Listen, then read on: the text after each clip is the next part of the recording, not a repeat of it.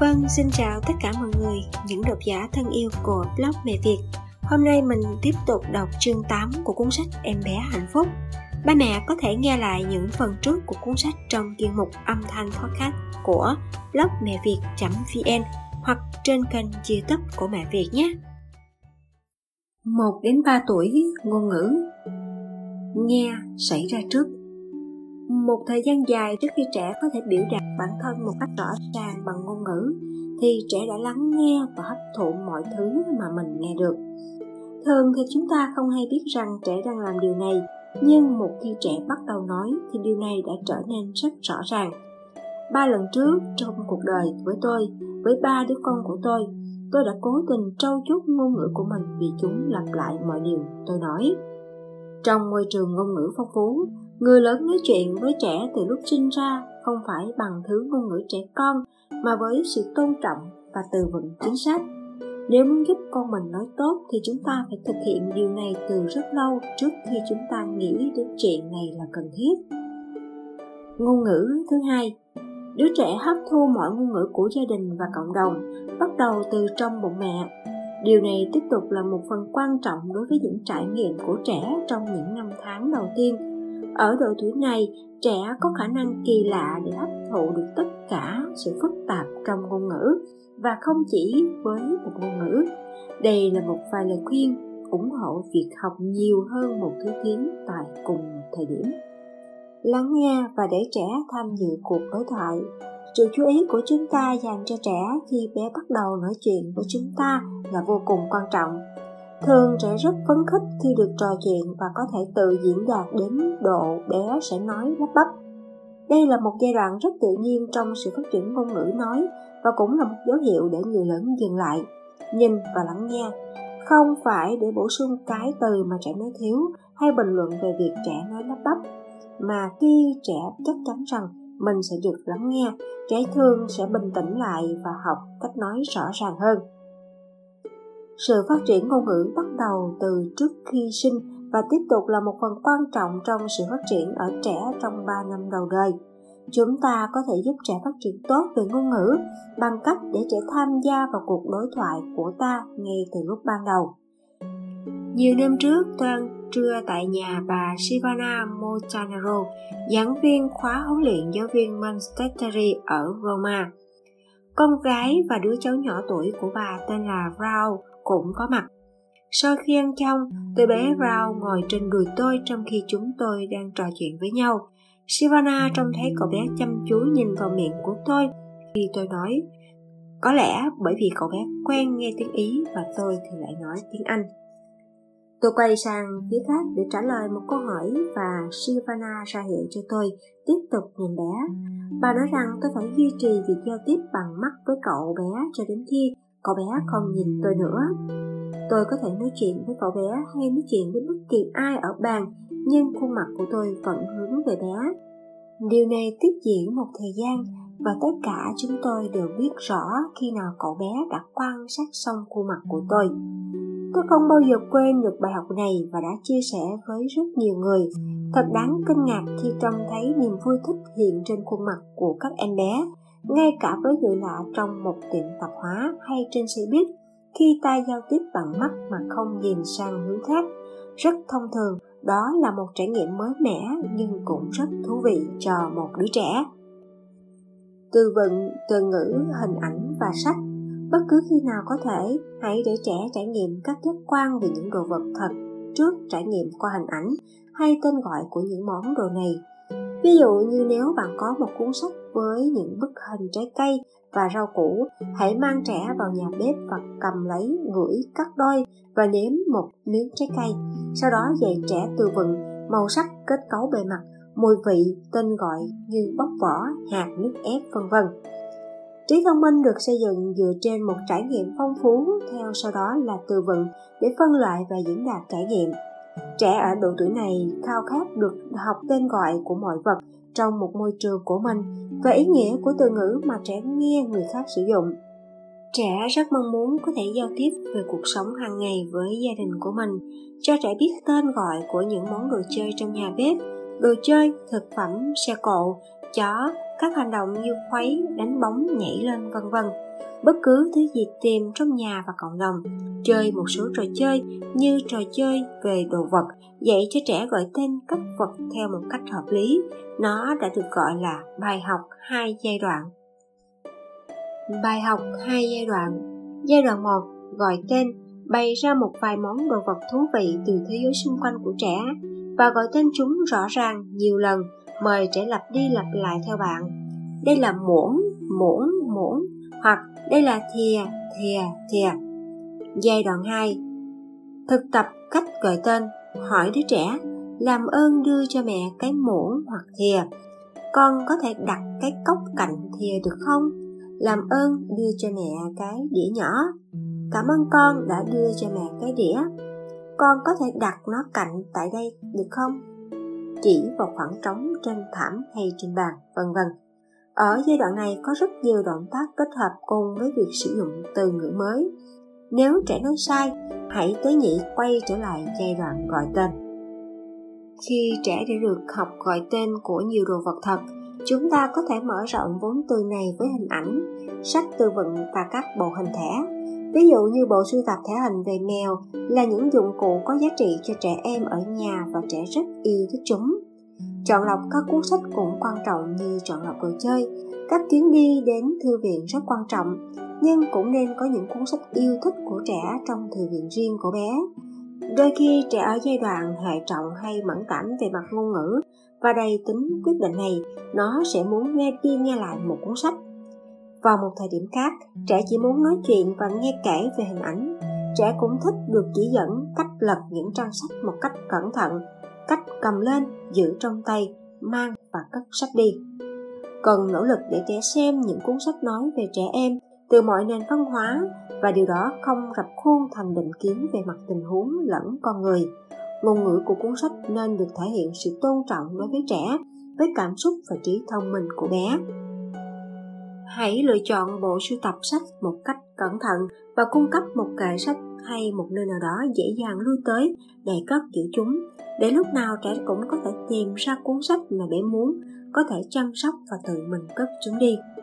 Hãy trở nên kén chọn, ngay cả rất nhiều sách từ vựng đơn giản cũng đầy ắp thông tin với màu sắc rực rỡ và quá kích thích đối với trẻ. Tốt hơn hết là nên chỉ có một vài cuốn sách đẹp để yêu thích và quý trọng, thay vì có quá nhiều sách không có giá trị phù hợp với sự phát triển trí não của trẻ nhỏ. Ba mẹ đang nghe chương tám của cuốn sách Em bé hạnh phúc trong chuyên mục đọc sách của kênh Âm Thanh Podcast Mẹ Việt. Những nội dung sách rất thực tế, ba mẹ hãy áp dụng trong chăm sóc và nuôi dạy con hàng ngày nhé. Có ba mẹ nào ở đây chưa được tham gia vào group Mẹ Việt trên Facebook không ạ? Group Mẹ Việt là nơi các ba mẹ cùng nhau thảo luận, chia sẻ kiến thức nuôi con khỏe, dạy con ngoan. Ba mẹ hãy nhắn tin cho mẹ Phạm Thuần hoặc blog Mẹ Việt để được add vào nhé. Vâng, và bây giờ chúng ta sẽ tiếp tục nghe chương tám của cuốn sách Em bé hạnh phúc. Ngôn ngữ chuẩn cùng với các từ ngữ trong chính gia đình của trẻ và cộng đồng. Đây là thời điểm giới thiệu từ vựng, thành ngữ và những đề tài không thuộc về đời sống hàng ngày. Điều này bao gồm thơ ca, các bài hát ru và các bài hát khác. Hãy diễn đạt một vài mục trên để đạt được ý nghĩa của các từ, nhưng chỉ riêng những bài thơ mà trẻ không hiểu lại rất ít có giá trị, và sau này trẻ sẽ hiểu được ý nghĩa của chúng. Một trong những bài thơ ưa thích của tôi thường đọc cho trẻ nghe đó chính là Trách nhanh lẹ, trách nhanh nhàng, trách nhảy qua cái giá đỡ nến. Tôi đặt một cây nến chưa thắp sáng trong một cái giá đỡ, nến kiểu xưa trên sàn nhà. Tôi đọc bài thơ và đôi khi tôi nói đến từ chum là nhảy. Tôi nhảy qua cây nến. Trẻ em rất thích làm như thế và sẽ lặp đi lặp lại nhiều lần. Trước tiên bạn nói các từ, sau đó bé sẽ nhảy. Và tất cả chúng tôi đều biết về cái vui nhộn của việc ngã xuống ở cuối bài hát Bring Around the Rosie. Nhưng những bài thơ hay của người lớn thì cũng nên được thưởng thức như bài thơ có vần điệu dành cho trẻ em. Chúng có thể đem lại hình ảnh, giới thiệu về phép ẩn dụ và chúng không cần phải vần với nhau. Một ví dụ hay là bài thơ Sương mù của tác giả Carl Sandburg. The fall come on little Catfield. It is looking over harbours and city, on silent Hampshire, and then moving on. Sương mù đến dưới chân con mèo nhỏ, nó ngồi nhìn ngoài cảng và thành phố, ngồi sõm im lặng và rồi bước tiếp đi. Kể chuyện, đọc và viết. Đương nhiên ngôn ngữ nói xuất hiện trước tiên và người lớn là học cụ ngôn ngữ quan trọng nhất trong môi trường. Trẻ em thích chúng ta nói chuyện với chúng và kể những câu chuyện đơn giản. Con ăn gì vào buổi sáng? Hay ngày xưa ngày xưa có một cậu bé nhỏ ngồi trong lòng của một người cha trong khi người cha đọc sách cho cậu bé nghe. Cậu bé đang mặc bộ đồ ngủ màu đỏ. Sẽ thú vị hơn là cái gì đó dài dòng và huyễn hoặc. Hầu hết trẻ em sẽ ngồi mê mệt hàng giờ đồng hồ nếu chúng ta đọc cho chúng nghe. Vì thế đây là cơ hội truyền lại lòng yêu mến văn chương và đọc sách, để dạy những điều thực tế, các giá trị và cách phát âm từ ngữ, ngay cả những từ không sử dụng thường xuyên trong lời nói hàng ngày. Nền tảng cho tình yêu của trẻ đối với việc đọc sẽ bắt đầu bằng việc nhìn thấy người khác đọc và thích đọc sách, ngay cả khi họ không đọc lớn tiếng cho trẻ nghe. Và mặc dù ngày nay rất nhiều người trong chúng ta sử dụng máy vi tính để viết, nhưng nên cho đứa trẻ nhìn thấy chúng ta viết trên giấy với cái bút chì hay bút bi, viết trên những mảnh giấy cảm ơn, viết lên thiệp sinh nhật, danh sách đi chợ, vân vân. Không phải là ngẫu nhiên nếu một số trẻ lại viết và đọc giỏi, còn những bé khác thì không, hay vài trẻ tìm thấy niềm vui trong việc này, còn trẻ khác thì lại thấy buồn tẻ. Niềm vui trong việc khám phá ngôn ngữ bắt đầu từ rất sớm và mãnh liệt nhất trong suốt ba năm đầu đời. Bảng chữ cái. Một đứa bé rất nhỏ tuổi có anh chị đang học thường chứng tỏ ra rất thích thú với chuyện đọc chữ cái. Nhằm tránh tạo sự rối trí về sau, chúng ta nên dạy trẻ âm thanh của từng chữ cái thay vì gọi tên của chữ cái, và chỉ sử dụng chữ viết thường thay vì chữ viết hoa. Hãy nghĩ xem, khi trẻ học chữ cái, viết hoa và gọi tên chúng, trẻ vẫn chưa thực sự sẵn sàng học đọc và viết. Hầu hết việc đọc và viết đều ở dạng chữ cái thường, bờ in thường thay vì bờ in hoa, và âm là những gì chúng ta cần đọc, ét ét ét thay vì e ét ét đối với chữ cái S. Học viết chữ hoa và tên gọi chữ cái, mặc dù đây là điều được dạy trước tiên trong nhiều năm qua, là điều khiến việc học và đọc trở thành quá khó khăn đối với trẻ. Điều quan trọng nhất là phải nhớ căn cứ vào sở thích của trẻ và khiến việc học trở nên tự nhiên và thú vị. Cắn. Sự phát triển của trẻ diễn ra không theo cách ổn định đoán trước được, mà theo từng đợt bộc phát, đôi khi được gọi là sự bùng nổ trong ngôn ngữ. Có một giai đoạn miên trạng dường như bất động và rồi tình lình một khả năng mới đột nhiên phát triển nhanh chóng. Một ví dụ là sự bùng nổ trong lời nói. Thường thì trong năm thứ hai trẻ bắt đầu hiểu được rất nhiều từ và có rất nhiều thứ để nói, nhưng không thể nói thành lời hay thành câu. Điều này có thể gây nên sự thất vọng, bực bội mà đôi khi còn được bộc lộ qua hành động cắn, cách sử dụng không hợp lý của cái miệng. Điều này không có nghĩa là trẻ hư, nhưng chúng ta phải bảo vệ những đứa trẻ khác trong khi thông cảm với đứa trẻ đang bức xúc. Để không tạo ra một mối quan hệ giữa kẻ gây hấn, nạn nhân, thì điều tốt nhất là thông cảm như nhau với cả hai đứa trẻ. Cô rất tiếc vì cháu bị đau. Cô rất tiếc vì cháu đang bực dọc. Quan trọng nhất là cân nhắc an toàn và dạy cách phản ứng đúng đắn với sự bức xúc.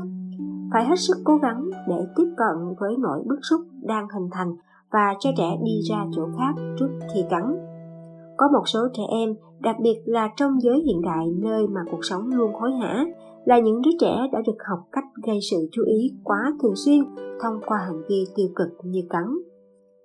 Đa số trẻ em mong muốn được sự chú ý tiêu cực như bị la mắng hơn là bị lãng quên. Nếu bạn nghĩ đây là trường hợp thường gặp thì phải là giải pháp và chú ý đến trẻ nhiều hơn. Giao những thứ nhỏ nhặt cho trẻ làm để bé tham gia vào các công việc riêng của chính bạn. Giao tiếp nhiều hơn, cùng nhau làm việc, tạo những hoạt động thú vị cho trẻ tự làm để trẻ không còn nhu cầu thu hút sự chú ý bằng hành vi tiêu cực như cắn nữa. Điều quan trọng nhất trong những lời gợi ý này là cho trẻ những hoạt động thú vị để trẻ tự làm. Những hoạt động này không được ngắt quãng. Sự tập trung sâu ở bất kỳ độ tuổi nào đều đem con người trở lại với sự thăng bằng và hạnh phúc. Tưởng tượng nói dối. cái nào là cái nào. Đối với trẻ ở độ tuổi này không có sự khác biệt. Đôi khi trẻ ở khoảng từ năm đến bảy tuổi, trẻ trở nên quan tâm đến sự công bằng, đạo đức, sự thật và sẽ khám phá sâu sắc những khái niệm này. Tuy nhiên, vào cuối giai đoạn từ khi sinh ra cho đến ba tuổi, trong giai đoạn bốn đến năm tuổi thì sự nỗ lực của trẻ trong việc giao tiếp không nên bị gián đoạn với những câu hỏi về sự thật. Khi trẻ có lẽ vì thấy có sẵn thính giả thích nghe, kể huyên thuyên câu chuyện bắt đầu với thực tế và biến thành câu chuyện bị đặt. Người lớn nên nói đại loại như: "Ôi, con có trí tưởng tượng tốt quá", hoặc là "Đúng là một câu chuyện tuyệt vời". Theo cách này, bạn công nhận trẻ biết sử dụng từ vựng, trí tưởng tượng, kỹ năng ngôn ngữ, đồng thời giới thiệu khái niệm về trí tưởng tượng, và câu chuyện giúp trẻ phân biệt sự khác nhau giữa tưởng tượng và nói dối. Vật dụng. Các thẻ bài thơ có thể được đánh dấu với một biểu tượng. Những quyển sách bìa cứng hữu ích trong nhà khi không phải lúc nào cũng có thể dạy trẻ lật trang một cẩn thận để quyển sách vẫn được bảo quản tốt. Những đĩa xê đê ca nhạc và những khúc hát ru hay đồng dao ở Việt Nam, những quyển sách hay từ vựng có hình ảnh của những đồ vật hàng ngày như dụng cụ, quần áo và thực phẩm, đồng thời có một bộ thẻ của các chủ đề này. Ba mẹ đang được nghe cuốn sách Em bé hạnh phúc trong chuyên mục đọc sách của kênh âm thanh podcast Mẹ Việt. Ba mẹ có thể truy cập vào blog mẹ việt chấm vn để nghe tất cả những cuốn sách hay về chủ đề mẹ và bé, cũng như đọc được các kiến thức, kinh nghiệm về nuôi dạy con, chăm sóc sức khỏe chủ động được chia sẻ bởi chị Phạm Thuần, ba mẹ nhé. Chúng tôi đã từng thấy một bộ hình khói với các bài hát ru, thứ ưa thích của trẻ em ở độ tuổi này. Trong mỗi hình khói có một đoạn thơ ngắn và một biểu tượng mà trẻ có thể nhận diện được bài thơ. Một ví dụ là khói ba con mèo con có đường viền đơn giản với ba con mèo. Bé có thể lấy hình khói dựa theo biểu tượng và đem nó lại cho bạn khi muốn nghe bài thơ đó. Ghép hình với những chữ viết thường giúp trẻ làm quen với các kiểu chữ viết ở dạng thường và ngay cả thứ tự của những chữ cái trong bảng chữ cái. Không phải là một bài học đọc hay viết mà như là một sự tiếp cận với thế giới hiện đại của bé. Hãy trao và cho trẻ thật nhiều sách ở những loại nói trên. Hỗ trợ phát triển ngôn ngữ. Để thành công trong ngôn ngữ, trẻ cần sự tự tin rằng những gì trẻ nói là quan trọng.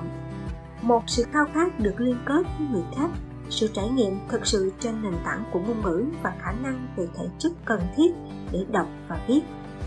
Như tôi đã nói, người lớn, môi trường con người là điều kiện quan trọng nhất cần xét đến trong việc hỗ trợ sự phát triển ngôn ngữ của trẻ nhỏ. Người lớn và trẻ em lớn tuổi hơn là những tấm gương trong chính việc dạy cho trẻ nghe, nói, đọc, viết, yêu thích ngôn ngữ.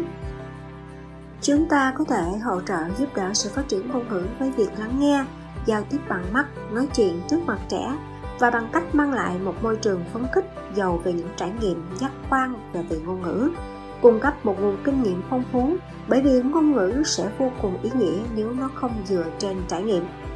Trước tiên là thực hiện điều này trong nhà, nhưng ngay sau đó có thể ra ngoài thiên nhiên để trải nghiệm và nói về hoa hồng, cây cối, động vật, rồi đến cửa hàng thực phẩm để trải nghiệm về thức ăn. Chúng ta có thể cung cấp các học cụ như những hình khói và sách có những bài đồng dao, hát ru, thẻ từ vựng, sách về món đồ vật có thật và liên quan đến đời sống của trẻ. Chúng ta có thể chia sẻ văn chương hay qua bài thơ vần, bài hát, thi ca và những câu chuyện. Chúng sẽ làm gia tăng tình yêu của trẻ đối với ngôn ngữ. Tất cả những điều này sẽ tạo nên bối cảnh cho việc chia sẻ những bài thơ yêu thích và văn chương tuyệt vời khi trẻ lớn lên. Đây là thời gian mà con người thật sự học ngôn ngữ thay vì nhà trường hay ở trường đại học. một đến ba tuổi, nghệ thuật. Nghệ thuật không chỉ có vẽ. Nghệ thuật là một cách tiếp cận với cuộc sống, một cách vận động và nói năng, một cách để trang trí nhà cửa, trường học và làm đẹp cho bản thân, lựa chọn đồ chơi và sách vở. Nó không thể bị tách ra rời khỏi các yếu tố khác của đời sống. Chúng ta không thể dạy một đứa trẻ trở thành một nghệ nhân, nhưng như bác sĩ Maria Montessori nói, chúng ta có thể giúp trẻ phát triển. Con mắt biết nhìn, bàn tay biết tuân theo, một tâm hồn biết cảm nhận. Sự thật là khi một tinh thần tự do hiện hữu, thì nó phải được vật chất hóa dưới dạng một loại công việc nào đó, và điều này sẽ cần đến đôi bàn tay. Khắp mọi nơi chúng ta đều tìm thấy dấu vết các tác phẩm làm từ bàn tay con người, và thông qua đó chúng ta có thể thoáng nhìn thấy được tinh thần và tư tưởng thời đại của họ. Bác sĩ Maria Montessori. Ở độ tuổi này, trẻ em có khả năng trong nhiều loại hình nghệ thuật về thị giác và sáng tạo, bao gồm cắt dán giấy, vẽ phấn, vẽ chì, chì màu, màu sáp, vẽ bằng nước, sơn poster và đất nặng đất sét. Giống như tất cả các hoạt động khác, có quá nhiều bước trong một quy trình và trẻ em say sưa để học. Điển hình như vẽ tranh, đầu tiên mặc tập giày vào, sau đó là đặt giấy lên giá vẽ, thường thì cần trợ giúp. Tiếp sau đó là học cách nhúng cọ vào hộp đựng màu sơn và chùi sơn ở mép hộp để chứa tránh sơn nhỏ giọt ra ngoài. Sau đó trẻ sẽ vẽ lên bao lâu thì tùy hứng, rồi cởi bỏ tạp dề và rửa tay. Trong bài học đầu tiên, bởi vì có quá nhiều thứ để học nên thường trẻ sẽ chỉ sử dụng một màu. Khi quy trình được thực hiện thành thạo hơn thì trẻ sẽ có thể dùng hai tay ba hộp màu khác nhau và vẽ với nhiều màu sắc. Một đứa trẻ lớn tuổi hơn cũng sẽ học được cách đặt giấy lên giá vẽ, lấy chúng ra khỏi giá vẽ và đặt nó ở một nơi nào đó để phơi khô, rửa cọ vẽ, chùi rửa giá vẽ. Thử thách tùy vào giai đoạn phát triển của trẻ. Mỗi lần tôi nhìn thấy một đứa trẻ gần hai tuổi trong lớp của trẻ sơ sinh liên tục sơn vẽ với một số màu sắc trong vòng bốn mươi lăm phút và sau đó dành mười lăm phút để rửa tay. Vật liệu mỹ thuật. Kiểm tra những cây bút màu sáp với bút chì trước khi mua chúng. Đôi khi những mẫu kém chất lượng thì quá cứng và không làm trẻ hài lòng. Điều này dẫn đến một tình huống trẻ chỉ cần dành một phút để sử dụng chúng, và điều này làm hỏng hết cả mục đích. Cũng giống như đất sét, nó phải đủ mềm cho trẻ dành nhiều thời gian để nặng. Điều quan trọng là cung cấp chất lượng tốt nhất theo khả năng của chúng ta. Viết chì, màu sáp, bút bi, đất sét, giấy, cọ, vẽ, và dạy trẻ cách sử dụng, bảo vệ, bảo quản chúng, và đặc biệt là dạy chúng cách chùi rửa, cất mọi thứ, để tất cả mọi thứ ở nơi làm việc, bàn ghế và dụng cụ nghệ thuật sẵn sàng cho sự thôi thúc sáng tạo tuyệt vời tiếp theo sau đó. Tránh những cây bút dạ, màu sơn và đất sét với màu sắc thành phần gây kích ứng đối với trẻ nhỏ và nhạy cảm. Thực hiện những dự án nghệ thuật đặc biệt trong nhà và nhà trẻ sơ sinh là một niềm vui, nhưng ngay cả ở độ tuổi nhỏ này, trẻ em cần những dụng cụ nghệ thuật đa dạng và có sẵn vào mọi thời điểm, một không gian để làm việc và không bị gián đoạn khi chúng có cảm hứng. Thưởng thức nghệ thuật. Vẻ đẹp và chất lượng của món đồ chơi lắc tay và chuyển động là bài học nội tại thực sự đầu tiên cho việc thưởng thức nghệ thuật đối với một đứa trẻ. Điều này cũng giống như sự lựa chọn thực sự đối với các món đồ chơi, táp vít và các tác phẩm nghệ thuật khác treo trên tường, trong phòng của trẻ và trong các khu vực còn lại của ngôi nhà. Những cái đĩa và dao kéo và cách những món đồ được sắp xếp trong chiếc giỏ đặt trên kệ hoặc treo trên giá tạo sự trật tự và cái đẹp. Có rất nhiều tác phẩm nghệ thuật được tìm thấy trên thế giới, trong công viên và nhiều nơi khác trong một ngôi làng, thị trấn hay thành phố. Mỗi một phần của ngôi nhà hay nhà trẻ sơ sinh ảnh hưởng đến sự phát triển cảm nhận của trẻ về cái đẹp và sự cân đối, hình dáng và màu sắc. Bản sao của tác phẩm vĩ đại, những bức ảnh đẹp hay sự biểu đạt nghệ thuật về động vật hay trẻ em hay những món đồ chơi khác phù hợp từ khắp nơi trên thế giới, khơi gợi sự thưởng thức cái đẹp ở bất kỳ độ tuổi nào. Bộ sưu tập nghệ thuật tuyệt vời có thể được làm từ những tờ lịch cũ và có thể treo ở tầm nhìn của trẻ trong bất kỳ khu vực nhỏ của ngôi nhà. Tác phẩm nghệ thuật. Điều quan trọng là chúng ta đừng cung cấp những hình mẫu do người lớn làm ra, sách hay giấy in có hình để tô màu hay giấy đã in sẵn để tô. Đừng bao giờ chỉ cho một đứa trẻ cách vẽ hay sơn một cái gì đó, như một bông hoa hay một ngôi nhà. Trẻ sẽ thường đơn giản lặp đi lặp lại những gì bạn kỹ. Những nghệ nhân nổi tiếng như Paul Klee, Paul Picasso làm việc trong nhiều năm để đạt được sự độc đáo, hồn nhiên và phẩm chất trẻ thơ mà tất cả con trẻ của chúng ta tự nhiên sở hữu. Điều tốt nhất chúng ta có thể làm là chuẩn bị một môi trường đẹp đẽ, cung cấp những vật liệu tốt nhất và tránh cản đường của trẻ.